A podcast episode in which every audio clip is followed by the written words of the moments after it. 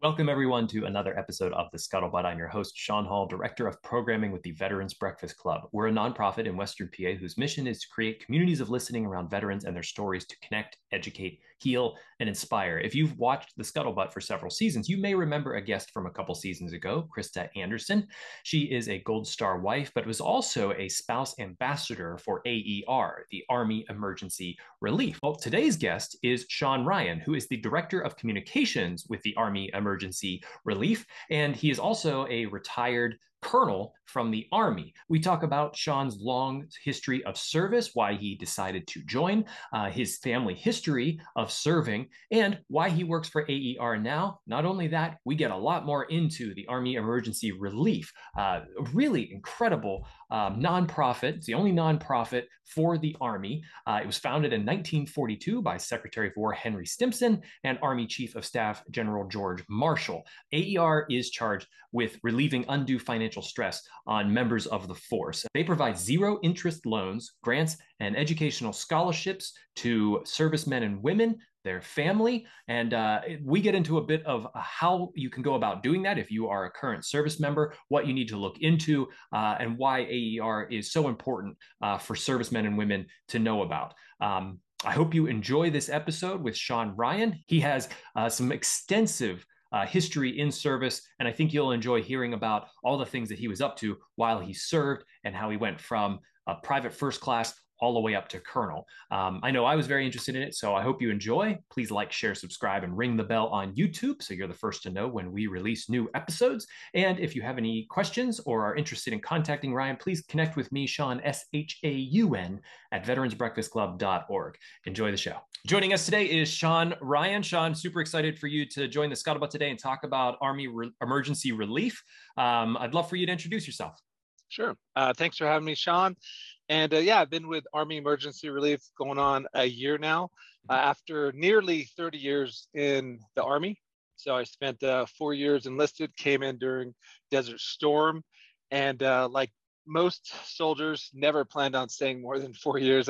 Almost everyone says that. I've never met anyone that says, yes, I plan on making this as a career, you know, within the first couple of months of being in the service. So I ended up doing my last 25 as an officer, and mainly as a public affairs officer, and I had amazing jobs. The Army was amazing with me, and no regrets there. I love serving my country, had 5 deployments, went on all over the world, spent 6 years in Europe. It was a great experience for me. The education they provided as well. The opportunities are endless in the Army if you seek them out, and they really pay off in the end. So I'm very happy to have retired. No regrets there whatsoever. And I'm very excited about being with Army Emergency Relief. It's the official nonprofit of the U.S. Army. So I basically just took off a uniform and slid right into this new position. Slid into a polo. Yeah, after two weeks or so being retired, although I did have a couple of months of vacation afterwards. So I was ready to get back to work because I'm used to moving around a lot. But yeah, so it's a great organization. And as a young private first class in the early 90s, when I joined, I was still in college. I joined during Desert Storm, as I mentioned, and I actually had to use Army Emergency Relief. My mother-in-law got ill, and I had to fly from Germany back to Colorado. And I did not have that $1,000 flight payment to make. And so they gave me an interest-free loan, and I flew back, and then I just paid them back afterwards, and it worked out great. So it's great to be part of this organization. Awesome. There's a lot that I want to kind of dive into about your story before we get to AER. So first, you enlisted during Desert Storm. Now, why did you enlist? You know, Desert Storm was going on. I was almost complete with college, and I grew up in a military family, a third generation. You know, I just felt compelled to go do my part, as a lot of people say. It didn't quite work out that way. I will be completely honest with you. I went to basic training and then some additional training after that. And I flew to Germany. I was literally a private first class. I did not have my degree. If you had your degree, you would have come in what they call a specialist in E4, but I didn't have it quite yet. I was a couple of classes short still when I left. And I flew to Germany. They told me basically, hey, Ryan, don't unpack. I said, okay, wait around for a few weeks, you know, working and things like that. But as it turned out, they said, no, your unit is coming back. So you're not going. So I was like, okay, well, that plan didn't exactly work how I thought it would. Yeah. But I was already over in Germany. And, you know, I worked over there, had a great unit. And, you know, it just continued from that. I did decide if I was going to make the Army a career at that point, I was going to finish my degree. And I did that within the first 4 months of being overseas. I was able to finish a couple of classes. Did they upgrade you to specialist then? No, it doesn't work that way. Okay. And so basically, yeah, actually, you know, I went from private first class to when I retired, I was a colonel in 06. And probably making specialist was the most difficult rank that I had to do. And the reason behind it was all these folks were coming back from Desert Storm. Okay. And I was the new guy. And so a lot of, you know, privates and private first classes, they only had so many openings to be a specialist. And I wasn't it. You know, I had to wait in line and wait my turn. And, you know, of course I asked and they're like, hey, Ryan, you have to make an impact here first. And so I started doing that and eventually did make specialist and sergeant. And then I went on to officer candidate school. Very nice. So who in your family served? My grandfather served, and then my dad retired from the Army after about 24 years out of Fort Carson, Colorado. What did he think whenever you beat his 24-year mark? Not only did I beat his 24-year mark, but he retired a lieutenant colonel and I retired a colonel. So that was a little... you know, elbow jabbing within my own family that, hey, you at least have to stay in long enough to beat dad. And of course, it doesn't work that way. That's not how long you stay in. It's you know, the promotions happen based off, you know, what you did. And again, openings and just timing. And there's a lot of things that go into it. But it was very satisfying. He actually did, my wife pinned me and my kids pinned me, but he was also there to do opening statements. And he served in Vietnam too. Matter of fact, he didn't even see me until I was 9 months old. Wow. So he told that story, which, you know, as a son listening to your dad telling a story that you haven't really heard, it was pretty interesting because some things you just didn't hear and you didn't know. So he gave a great opening speech, and it was very nice to have him there to help celebrate that day. As a civilian myself, I am kind of always interested in this. Is there anything you said it was sort of like an elbow ribbing there within the family, but once you outranked him, did he ever feel like, well, dang, I can't tell you what to do anymore? Or did you pull rank and be like, you're doing the dishes tonight? No, I did tell him a couple of times. I'm like, look, Lieutenant Colonel, this is how it's going down. But no, he did give me a very nice salute when I pinned on, you know, the bird and the colonel. And so that was very nice. It was a good moment. But yeah, we actually don't talk a lot of military. Now that he's getting older and he's, you know, made his scrapbooks and stuff, he shows me all this stuff. And, you know, much like a lot of folks probably, I find out more and more about him as time goes on, because he wasn't quite the World War II generation where they didn't speak at all. But the Vietnam generation, you know, they came back to a different era. And it wasn't like when I would come back from deployments, I would have people lined up and, you know, cheering and saluting and shaking your hand and wishing you well. Unfortunately, that didn't happen with a lot of the Vietnam vets. And so it's been a while for him to open up. But he had a great career as well, as I see. And was your grandfather Army as well? He wasn't. He was actually merchant marine, so that's a different time frame. Yeah, my family originally is from Plymouth, Massachusetts, and then matter of fact, we ended up in Colorado Springs because my dad was stationed at Fort Carson, and then we just stayed. I stayed the rest of the time, and I grew up in Colorado Springs as well. And now that I'm finished with my military career, I'm back in Colorado Springs because it's home. But yeah, he did the merchant marines off the water of the Plymouth Shores, and so it's a good Ryan legacy. He just spent a couple years, but and they were just combined. Sorry to interrupt. They were just awarded or commended for their World War II service. Is that right? Yeah. So we have, you know, just the last three generations, we have about 60 years combined. Wow. So I think that's pretty good. That's very good. And I'm sure he was happy that your dad was happy that you didn't go Marines or, you know, any of the other branches. Yeah, no, I stayed Army. That's great. So take me a bit through your service before we get to AER. Okay. You know, Desert Storm, you know, you're in Germany. You decide after 4 years you're gonna stay on. You know, how did obviously 9/11, that's sort of my, you know, my generation coming up through, things shifted a bit. You started to get into some deployments. You know, how did your career progress? Okay. Yeah. It progressed slowly at first. Getting into officer candidate school was difficult. And again, going back to I was the new guy and you need recommendations and, you know, hey, I'd like to go to officer candidate school. And they're like, yeah, we don't really know you, Ryan. So you have to make, you know, your way in. And so I used to ask, hey, what do I have to do? Number one, to, you know, to make rank, and two, to get these recommendations. And basically they're like, hey, you have to do really well in physical, you know, and PT. And actually I was a runner in college. And so I was able to take my PT test and score very high. And then I started going to soldier boards. And then I ended up being the USER, United States Army Europe Soldier of the Year.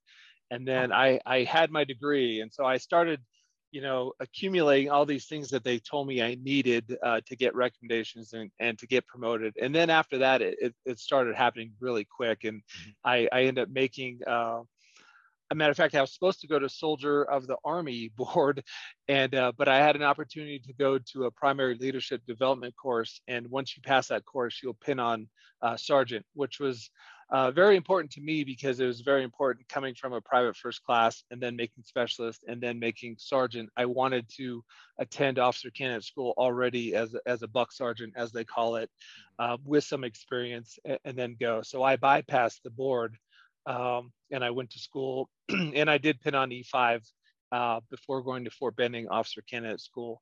And then once I left officer candidate school, I went to school at Fort Jackson, South Carolina. And then my first assignment was Fort Riley, Kansas. Okay. And under the 1st Infantry Division. And I really enjoyed Kansas. Maybe it was because I grew up in Colorado and it was more of a, you know, mid-states type, you know, place, but I really enjoyed it. I enjoyed Manhattan, Kansas and Junction City, Kansas, and the surrounding areas. I could drive to Kansas City in about less than an hour and a half. So I really enjoyed the people. I enjoyed the culture. And then after that, I got orders for Germany. Yeah. And so I became a commander in Germany, a company commander in Germany. And the story, matter of fact, the day that I left company command, usually it's a great day because you've done 2 years as a company commander. You were in charge of soldiers, which is, you know, the highest honor you can have in the military. And I had an outstanding first sergeant. We were really close. We still are today. And it was a great experience. Because of the time difference, I did my ceremony in the morning and I had orders to go to a different part of Germany, which was Heidelberg, Germany. And I drove there. I literally moved into my new residence, turned on the TV, and big sigh of relief. Hey, my command is over. Well executed. Had a great time. The first plane hit the Twin Towers. And my life and everyone else's forever changed after that. Yeah. It was a very tenuous situation because, first of all, I felt like there was nothing I could do because I was in Germany. And this just happened in New York City.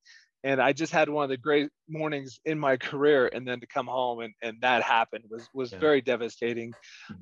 We didn't know what to do, how to support it from Germany. So that was a big deal as well. And, you know, obviously, you know, it was tragic on many levels, but the feeling of helplessness definitely, you know, rose in me. And it was a great day to one of the worst days in the history of the U.S. So that will forever hold true in my mind.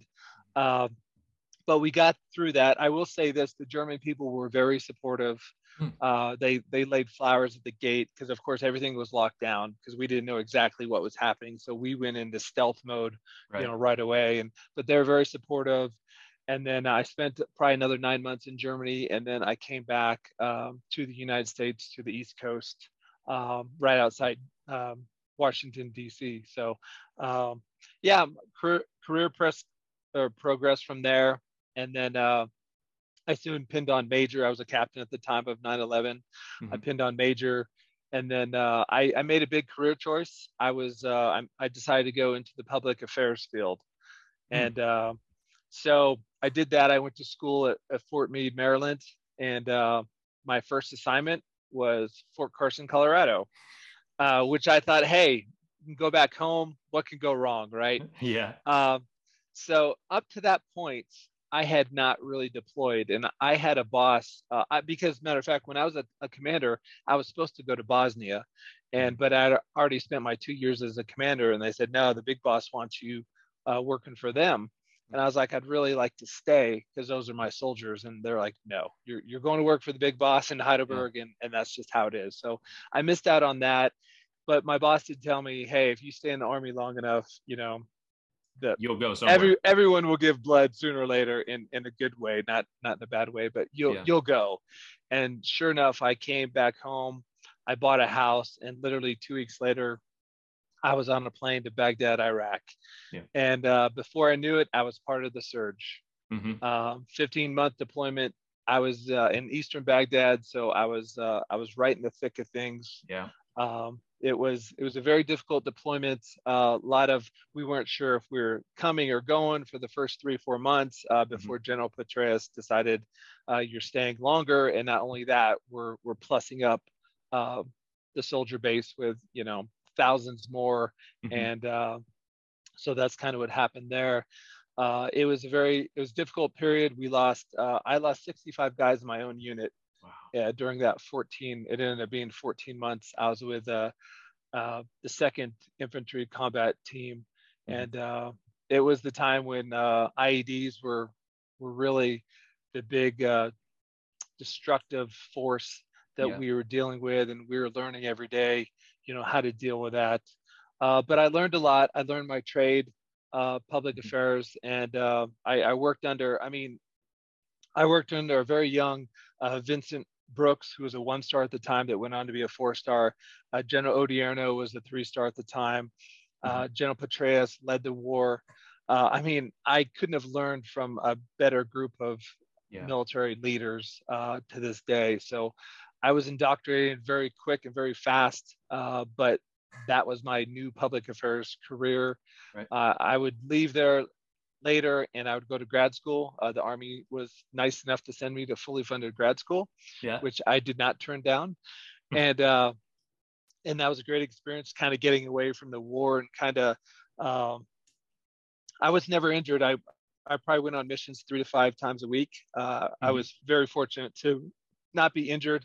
But I will say this, coming back, it was difficult because even when you're driving, you know, I'm looking at potholes differently than how you look at potholes. Well, Pittsburgh has some big potholes, but I hear you on that. Yeah, I'm looking at, you know, curves painted yellow. That's one of the things I used to do, is take out a section of the concrete of a curb, and they would put it back, lace it with some explosives, and put it back styrofoam, and then paint it yellow.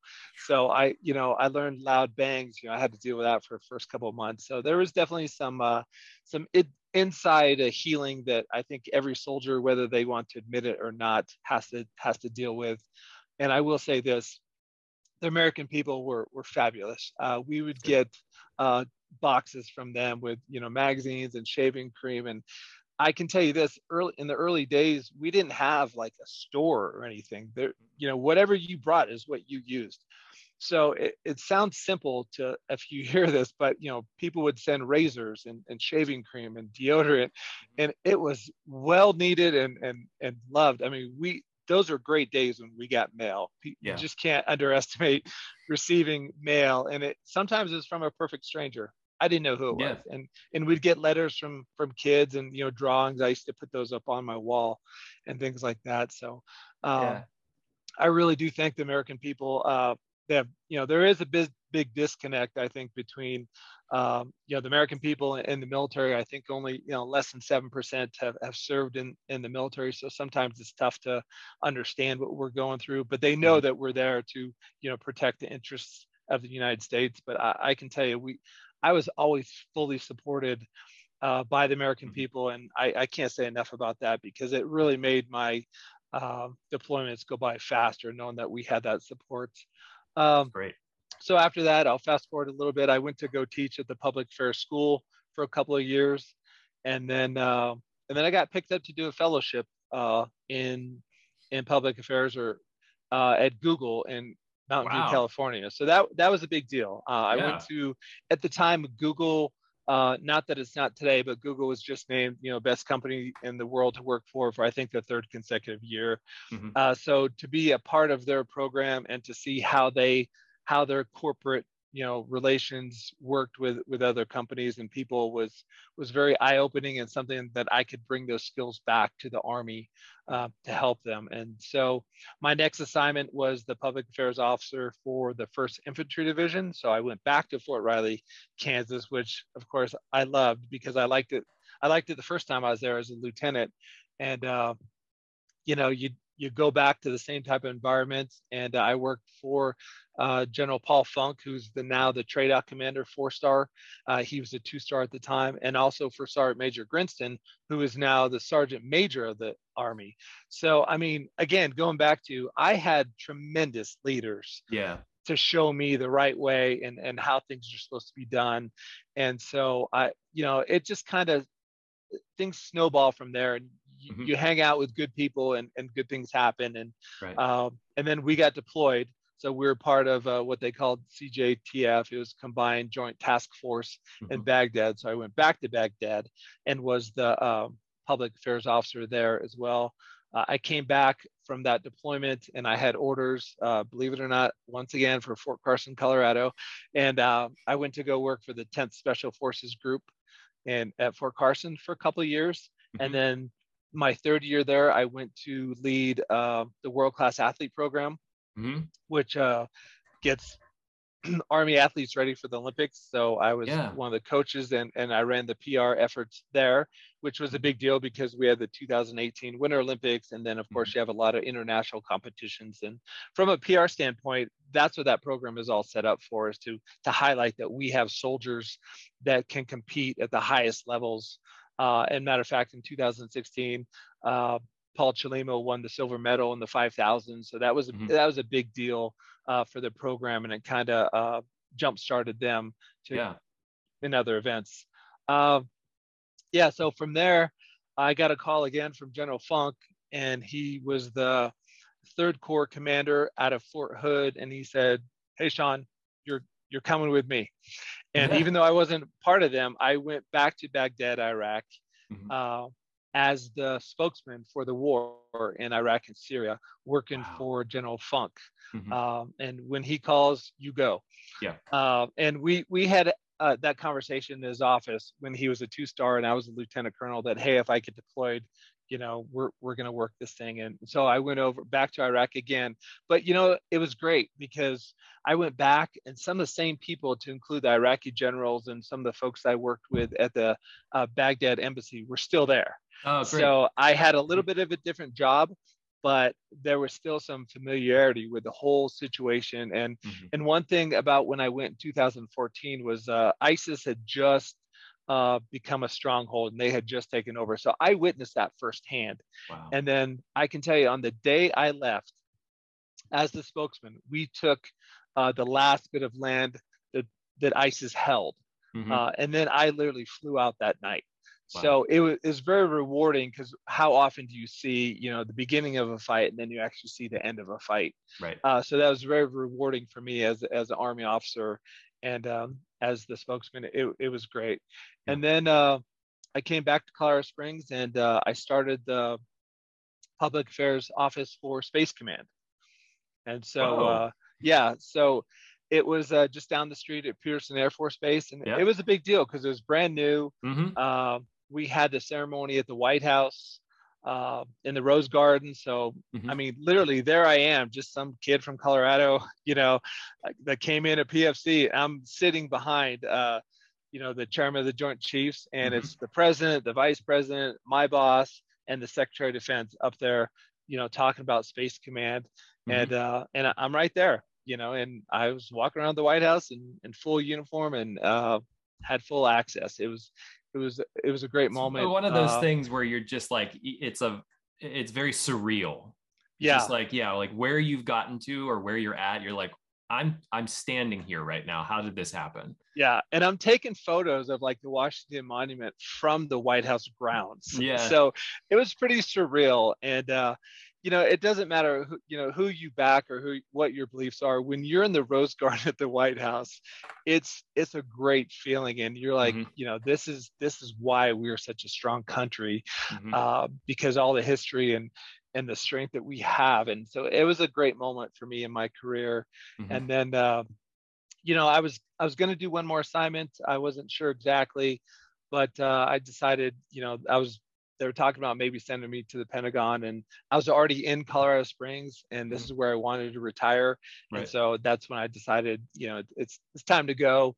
And I put in my retirement paperwork, and then I retired, and then I started working for Army Emergency Relief. I have a question, because this season of the podcast, we had on the TAP program. Okay, yeah. And I was wondering, did you use the TAP program when you transitioned out? I did. Yeah, I did.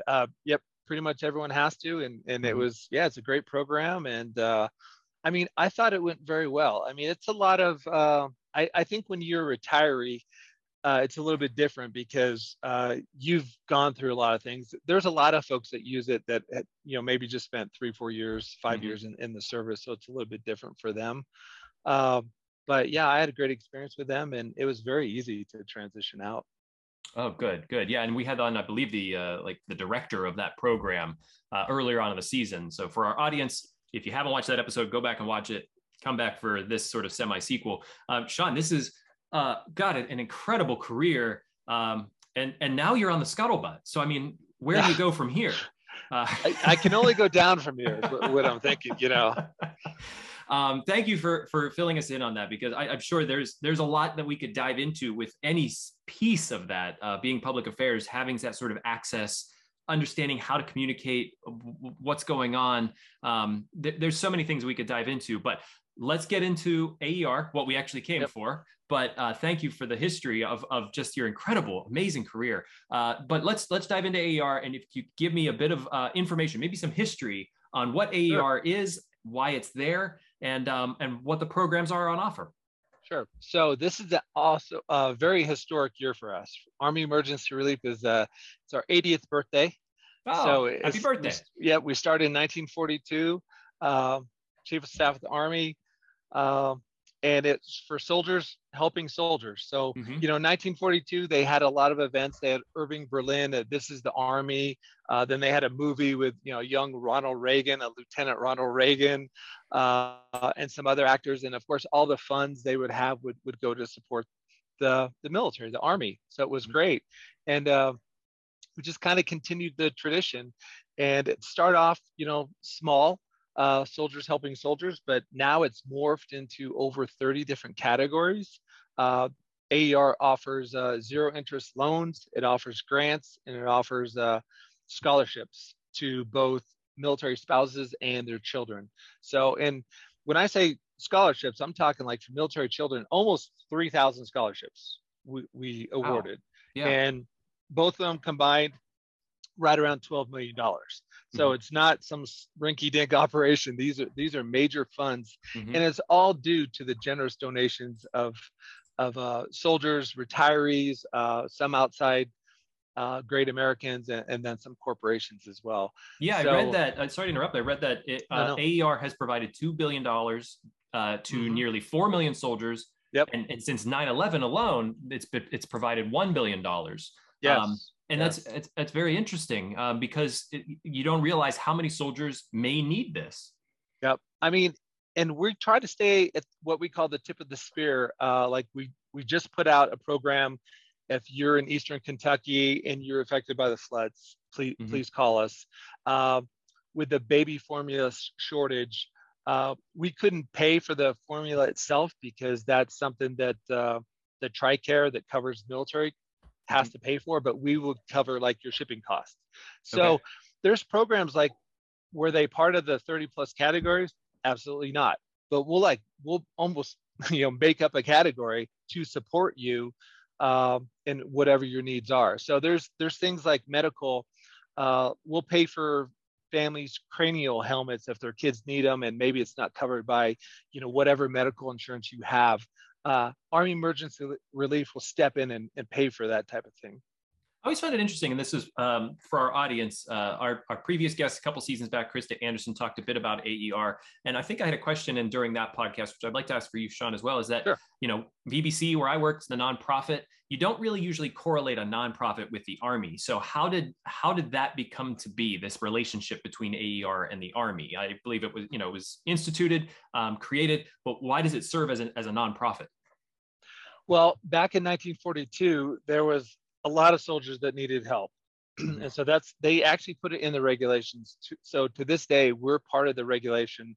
Matter of fact, our board members are active duty Army leaders, to include the Vice Chief of Staff, the Chief of Staff, the Sergeant Major of the Army. Mm-hmm. So we have yearly kickoffs. And what we do is we go and try to, you know, receive donations to cover some of these costs. But that's how it started, was in 1942 when soldiers just needed help. I mean, these back then, it was just men, but nowadays, of course, we have, you know, it's a melting pot of our society that are in the military. So it's definitely morphed from 1942. And if they need help with just about anything, they can receive it. So it started off as being an internal, because back then you didn't have all these other nonprofits that, you know, now you have Wounded Warriors and you have all these other nonprofit, you know, probably 500 plus nonprofits that cover different things for different individuals. For AER, we cover active duty soldiers and retirees and their families. So we don't cover maybe the person that served 5 years in the Army and then got out, because there's other organizations that do cover that, those type of things. So we do stick to the active duty and retirees. Try not to like step on each other's toes. Right. Yeah. And we will help out, you know, anyone that's been medically, you know, discharged for any reason as well. So there's a lot of stipulations, but we also realize that, yeah, we don't want to have fratricide with the other organizations that are there to fill those missions itself. But that's kind of the background of it. Now, how does someone go about getting funding or getting a no interest loan? Okay, so there's over 70 offices around the world. So at most installations, there'll be what we call an ARO, and it's an Army Emergency Relief Officer. So there's offices around, and there's also, if you go to our website, you can click on sites within 50 miles of you. So maybe you are in Eastern Pennsylvania and there's no Army base that's really that close. It'll tell you, like, okay, who you need to go through. You can also call headquarters, Army Emergency Relief in Arlington, Virginia, and they can take care of you also. One thing I did want to note too is, of course, we are called Army Emergency Relief, but we work with all the other services aid societies. So if you're Navy, you can come in and talk to an Army Emergency Relief officer, and they will hook you up with the Navy, with our equivalent at the Navy. So it doesn't matter what service you're in, we all work together and we will get those situations handled for you. Now, scholarships are a little different than financial assistance. So right. Financial assistance, within that sort of realm, are there different programs? Is there different assistance types and levels within just financial assistance? Yes, there's the Mrs. Patty Shinsheki Scholarship, and that's for Army spouses. And then there's also a General James Ursano Scholarship for Army children. We call them children, but of course, if you're college age, I don't think they like to be called children, but basically that's how you're classified. As long as, and there's stipulations as well, and all of our things are need-based. So that's a key word that we use, is it has to be needs-based to receive it. But like I said, we give out over $12 million in scholarships, and we've done this continuously for quite a few years now. So it just depends on what category that you're looking into. But one of the things that AER does is, if you say you get in a car wreck and maybe it's, you know, you don't use your insurance, or somehow there's some issues with insurance, we will give you like either a grant or a interest-free loan to help you get that car fixed. Maybe it wasn't an accident. Maybe, and it has nothing to do with insurance. Maybe your engine broke, and you're a 22-year-old PFC, just like I was, and you don't have $2,000 to fix your car because you don't make that much money. You can go in and they'll set up a program for you, either a loan or a grant, and then interest free, and you'll just pay, you know, whatever, $110 a month until it's paid off type thing. Yeah. But we'll help you get that fixed. So like I said, there's over 30 categories, and it really encompasses a lot of things. And it just depends on the situation. Everyone's situation is different. And that's kind of how we approach everything, is everyone's different. It's not cookie cutter. It's not, hey, you have to, you know, your car has to have this certain engine, you know, to brake, or it has nothing to do with that. We'll take each case on an individual basis and try to help out the best we can. Yeah. We're not going to help you for your 91 Corsica, but you know, yeah. So how, and I was going to ask that, because how is needs-based assessed? Like, do they take a look at your financial snapshot? Yes. You know, does it matter what rank you are? Things like that. It doesn't necessarily matter what rank you are, but you know, there is you know, we track every single transaction, so we know who the main focus is that come into AER. And you know, one thing about government pay is there's no secret. You can go online and see exactly how much they make, and we already know all that. So we do have not AER, but there's financial counselors within the morale, welfare, and recreation departments of the Army. They can actually sit down with each soldier and break down their financials and say, hey, this is, you know, where you're getting into some trouble. And so to answer the question, it's like needs-based means, okay, we're going to take a snapshot of your financials. Yeah. If you're driving a 2021, you know, brand new Mustang, okay, that's a life choice. And so, you know, we handle that a little bit different than, like I said, hey, my, you know, my 1999 Camry broke down and I need help. You know, of course, if you're an E4 or something like that, you know, we're more than happy to help. And it's a very quick process now. One thing that we have done is we streamlined everything. And so there's two ways to do it. I mentioned you can go see your ARO, your Army Emergency Relief Officer, but you can also go through your chain of command. In the chain of command, we have what we call the quick assist program. And that's when the first sergeant and commanders can authorize anywhere from $2,000 to $3,000 automatically to get you situated. So they will eventually go through AER, but it can be handled at the lowest level. And that's what we're trying to do, is handle everything at the lowest level. That's great. Now, as for like people that are going through financial difficulties, are there, does AER only offer like loans, or does they offer financial assistance as well? Somebody, a counselor that could sit with you and sort of work with you on, I believe Krista called it the life binder, trying to make sure that, you know, you're following a much better procedure of working with your finances and what you need to do to like be successful.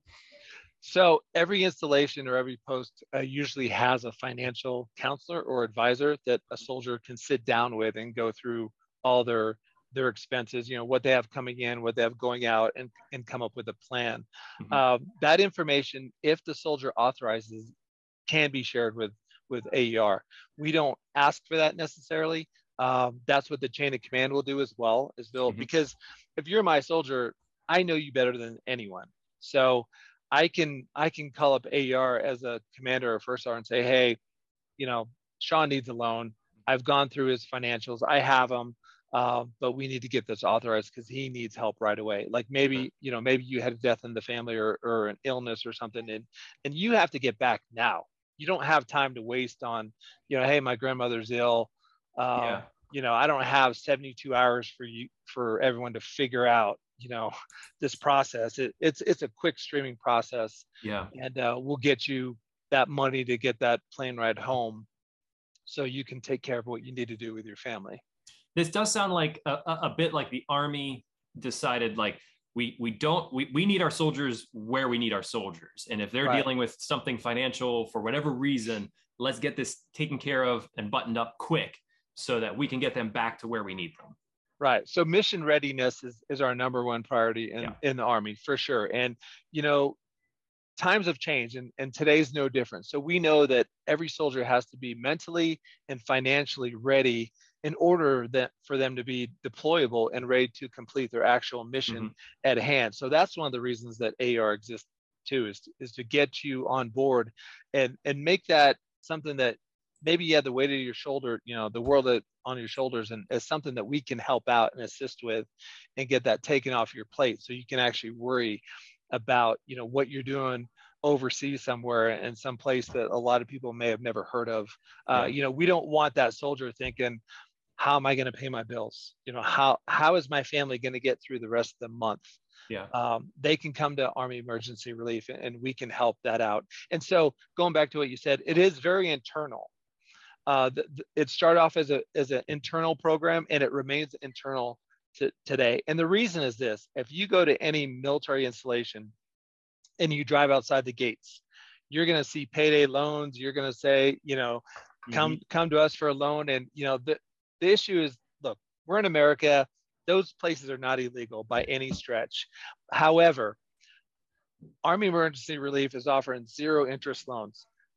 These specific institutions are offering, you know, 30 to 40%. Yeah. And if you don't, you know, pay within, you know, 2 weeks, then the interest keeps compounding.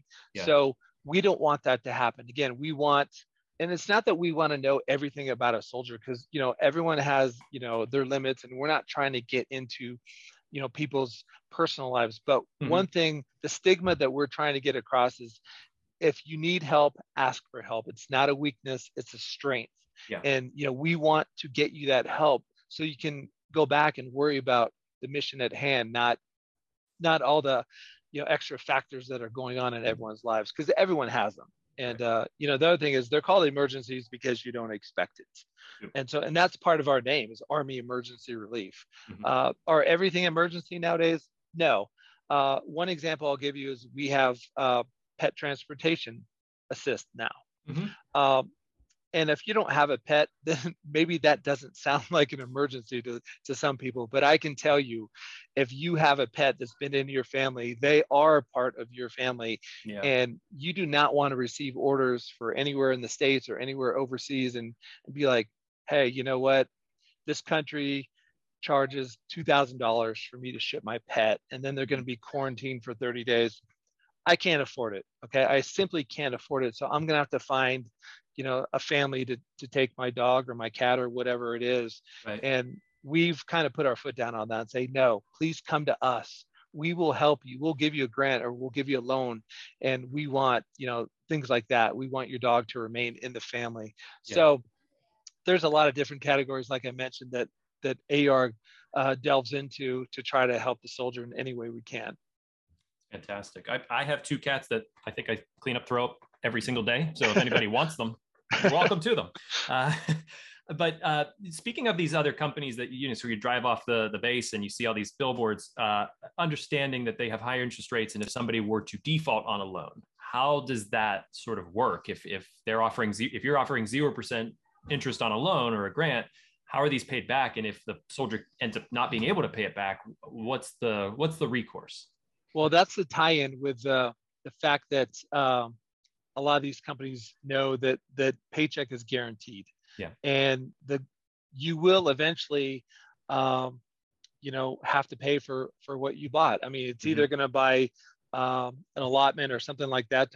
Maybe you didn't start it, but you will do it because you're a military member. You're an Army soldier, and you know, one of the things about being in the Army is, you know, you will be responsible for your actions. Yep. And so eventually you will pay for that in one form or another. Either, you know, the company can do a legal allotment and get the money from you. And listen, there's a lot of great companies that have high interest loans that, you know, if you use it, it's not a bad thing if you pay it back on time. But right. The issue is when you don't pay it back on time. Yeah. And the problem that we see is that we're trying to, again, you know, we talked about keeping things internal, and, you know, there's a generation where they're not used to that. You know, they're like, they're trying to pry into my business. And it really has nothing to do with that. We just don't want you to be worse financially off because you can go into a place and get, you know, it's only $500 to carry me over for the next 2 weeks. Yeah. But then when payday comes, you don't have that $500 to pay them back. Yeah. And that's where the problems, you know, start to happen. And that's when, you know, maybe your chain of command is now taking a bigger approach to you. And one thing about the soldiers, we want to be known for what we do on the battlefield or in training. We don't want to be that person where, oh, Sean Ryan, yeah, that guy has a lot of financial problems and I'm spending, you know, all my time trying to fix his problems versus worrying about the mission. And right. So no one wants to be that person. So, but again, there's a little bit of a stigma with some folks, and that's what we're trying to get over and demonstrate to them that there doesn't have to be. Like I said, asking for help, don't let it get too far down the road before you ask for help. And then a lot of folks that maybe don't know about us, even in the Army, will be like, I wish I would have heard about you sooner. And we're like, yeah, we wish you would have too, because we don't want anyone to go through that. We want it to, you know, to make as easy and simplest process as possible. Say a soldier is deployed and knows that, you know, oh boy, the wife and kids, they're back home and they're having some problems. Can a spouse, Blue Star spouse, can she come in and be like, you know, hey, my kid broke his leg, we can't get the financial aid, like they're able to do this? Sure. I mean, and I'll say that in the Army, we have something called the Family Readiness Groups, which is called the FRGs, and Krista may have brought that up during her time. There's groups that will look out for things like that and to make sure that, you know, your family is taken care of, and it's unit specific, but if you need something financially, yes, they can come into AR and seek assistance as well. So like I said, we're soldiers helping soldiers. We've been doing it for 80 years. I think we do an amazing job. And that's why we're here, is to help them. How do donations work? Since it's a nonprofit, do you take donations from civilians, from you know, servicemen? How does that all work out? We do. With service folks, we have, like I mentioned, we have a kickoff every year. That's not the only time you can give. You can give 24/7. Is a kickoff like a gala? It's kind of like donation drive. It is. We try to have like a 3-month donation drive time frame. Yeah. To where, you know, we'll provide the arrows with, like this year alone, we had one installation had a hot wing contest. You know, others have had bowling competitions. Another one did an obstacle course. We've had 5K color runs. So they've been very creative on how they get people together. To try to get folks to donate. And you can donate by allotment. You can donate online, which is, we're trying to streamline that process, eventually by phone, you know, Venmo. So we're trying to keep up with, you know, the times, because of course, old days is, hey, you fill out this allotment. And, okay, nowadays, you know, the younger generation does not want to do that they operate off their phone. Right. So if you can't do it on your phone, they're not going to do it, and we realize that. So we're trying to keep up. We do newsletters out to the retirees as well, and then we also have, it's small, but we have a department that will seek corporations, and a lot of times corporations will come to us. So we just received, you know, matter of fact, one of the programs we have is financial literacy, and we had AUSA give us $1 million. And so how it works is this: every soldier that has a loan can go online and they can take a financial literacy test. And if they pass, they can get, for E4 and below, it's $200 off their loan. And for E5 and above, it's $100 off their loan automatically. All they have to do is just pass the financial literacy test. It's a multiple choice. And so we're doing things like that where we work with corporations, and the specific donation will be earmarked for that program, because we're trying to get people, you know, you take the class and you learn, it's about a 45-minute, you know, online class, and it'll kind of teach you a little bit more about finances, and then you'll take the quiz afterward, and then you can put that quiz credit towards your loan. So there's always things like that we're trying to think of and working with companies to do, to try to get everyone financial literate. Because look, if you look at our education today, you know, the days when, you know, you'd go to PE and maybe you'd have, you know, your teacher telling you about how to, you know, write a check or things. That doesn't happen anymore in our society. We did away with a lot of that. Mm-hmm. So now we have, 18 to 25 year olds coming into the Army. They've never written a check. They've never done a budget.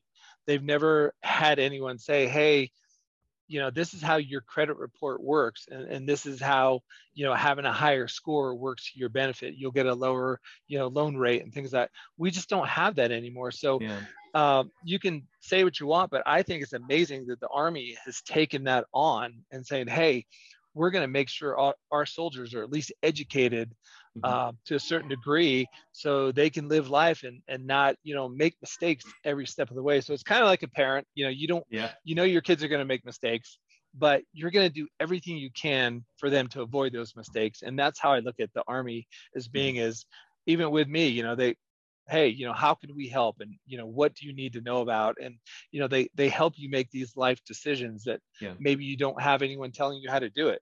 So I think it's a great thing. It's generational as well. Sometimes you assume that people know this, and I have two boys and they're grown now, but they make mistakes. So I'm like, how did you not know that? And then I'm thinking, how would they know that? Right. Because even though they went to college, they never had a class on, on, how to buy a car, what are the steps to buy a car? So in the Army, you'll have your sergeants and your NCOs, kind of teach you that, even if it's on the side, and then you can go to financial classes and it'll teach you, hey, this is how you buy a car. And this is why, a lower rate is more important to you because you'll pay less money. And, there's, like I said, if you go buy a car, there might be someone offering, hey, it's a 84-month loan. For some people that fits their budget, but they also have to understand you're paying interest for 84 months. Versus maybe 60 months.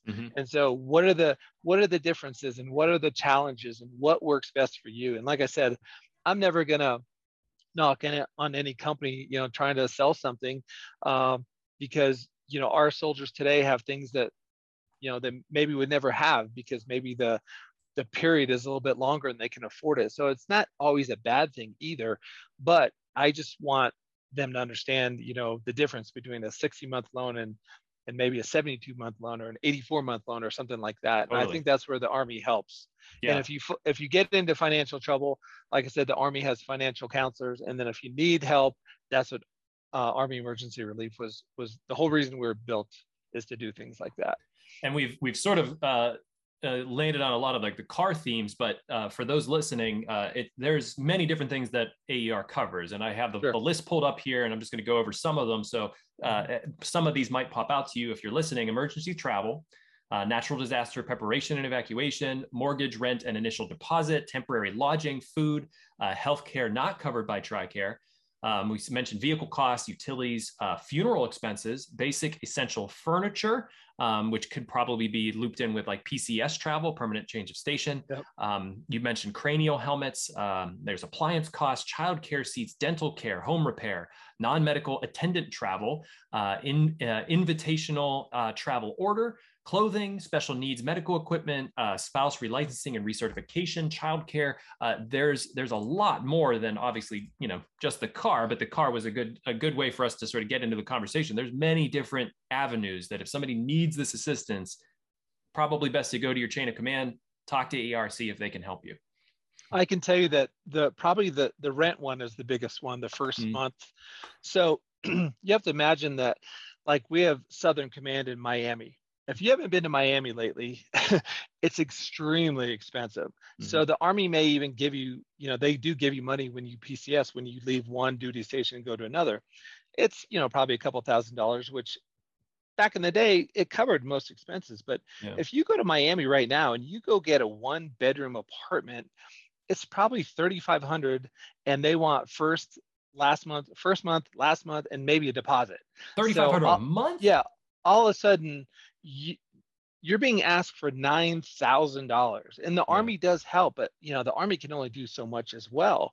And so, where are you going to get that help? And then you walk in and there's not a curtain to be found, and it's Miami, the sun's out every day. So it's little things like that, a lot of folks, if you've been in the same house for many years, that you kind of forget. But if you move like every 2 to 3 years, like we do, you know, you walk into some places that are bare bones. They don't have anything. So you're literally trying to, you know, using bed sheets on your windows until you can get some curtains. You know, mm-hmm. you're doing the best you can, but the more expensive places, the more difficult it is. So that's where AR helps as well. So that's probably actually the number one request right there. Awesome. Sean, I want to, as we wrap up here, I want to see if there's any additional things that we may not have covered about AER. I think we covered a lot. And like I said, there's different programs. I want to reiterate that every case is individual and every case is a case-by-case basis. Mm-hmm. So just because you may see a category on there, don't automatically assume that we can't help. Right. Because we will find a way. I mean, our motto also is unofficial, but it's find a way to say yes. And mm-hmm. I can tell you, like last year, we probably had a decline out of 25,000 requests. We probably declined 4 to 5. Wow. And maybe the person already had multiple requests in, you know, because you can only do so much as well. Mm-hmm. But yeah, it's something like that, or maybe they just didn't qualify. They right. weren't, you know, active duty, retiree, medically discharged, you know, that type of thing. They just didn't fall under the requirements. But we find a way to say yes, because Army Emergency Relief is here just to serve soldiers and to help them out and their families. So I definitely want, you know, anyone listening to know that, and also that we truly. Appreciate the support of the American people in all kinds of different ways. Don't think that your letters are not being read and your cards are not being read, and the well wishes. And when people say you're in our thoughts and prayers, you know, I know that I felt it. And so I appreciate everyone out there that supports the military, not just the Army, all the military. And I understand also we need to bridge the gap between civilians and military, because like I said, I was military for almost 30 years, and now I'm a civilian. Mm-hmm. And I mean, it happens that fast. And I'm back in the population, and, you know, everyone has their life going on and everyone's busy. But we truly appreciate any time, you know, thoughts, prayers, donations, whatever it may be that they bestowed on the military. And it didn't go unnoticed, I can tell you that. Well, Sean, thank you so much for your time today and for giving us all the information that you have about AER. I hope our listeners will check them out. We will have the link to the website in the description below. And if you are a first-time listener of The Scuttlebutt, thanks for listening. You can find all of our episodes across podcast platforms or on YouTube. Please like, share, subscribe, and ring the bell so you're the first to know when we release new episodes every Monday. And if you have any questions for AER, I'd be happy to pass you on to Sean or a representative of AER. You can email me at Sean, S-H-A-U-N, at veteransbreakfastclub.org. Sean, again, thank you so much for your time today. It was a pleasure and an honor. Yep. Thank you, Sean. And like I said, I will answer all questions. If you have any, feel free to send them my way. Wonderful. Thank you so much. Thank you.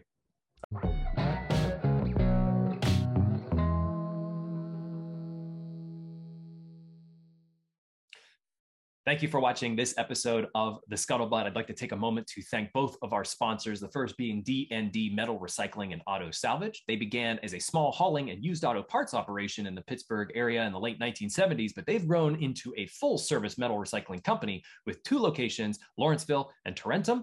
D&D accepts all types of metal, both ferrous and non-ferrous, that may be generated by industrial manufacturing, construction and demolition, small commercial entities, as well as individual customers. They have a wide variety of material handling equipment and are capable of managing any type of job in a timely and efficient manner. You can contact them for quotes and availability at D&D. That's DandDAutoSalvage.com.